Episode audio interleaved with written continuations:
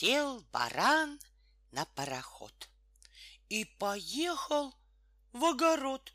В огороде-то на грядке вырастают шоколадки. Приходи, угощайся, облизывайся.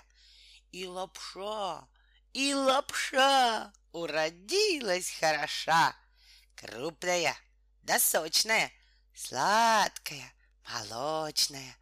Только знай, поливай, да воробушков гоняй.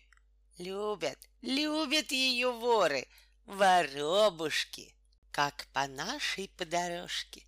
Гуляли сапожки, гуляли, плясали и горя не знали. Но была у них тетка, сапожная щетка.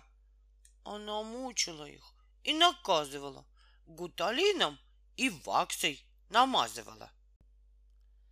Промчатся над вами года за годами, и станете вы старичками. Теперь белобрысые вы, молодые, а будете лысые вы и седые. И даже у маленькой татки когда-нибудь будут внучатки.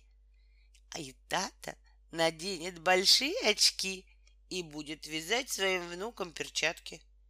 И даже двухлетнему Пете будет когда-нибудь семьдесят лет. И все дети, все дети на свете будут называть его дед. И до пояса будет тогда седая его борода.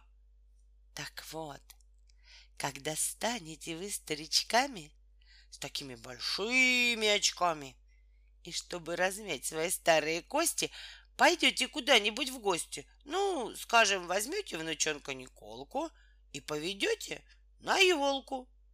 Или тогда же, в 2044 году, захочется вам полететь на звезду, на ту или эту планету, ну что ж, покупайте билет и садитесь в любую ракету. Скорее, бегом, со всех ног, ведь уже третий звонок. Но дрожат ваши старые ноги. Споткнулись они на пороге, и вы опоздали. Ну что ж, не беда. Здесь, за углом у пруда, совсем недалеко от наших ворот, сейчас отойдет голубой звездолет. Он вас через час до Луны, до самой Луны довезет. Садитесь в кабину. Скорее, скорее. Платите кондуктору 10 рублей. И вот, уж вы там, в вышине, гуляете взад и вперед по луне. И добрые лунные люди вам лунные песни поют. И лунные дети на блюде вам – лунного меда несут.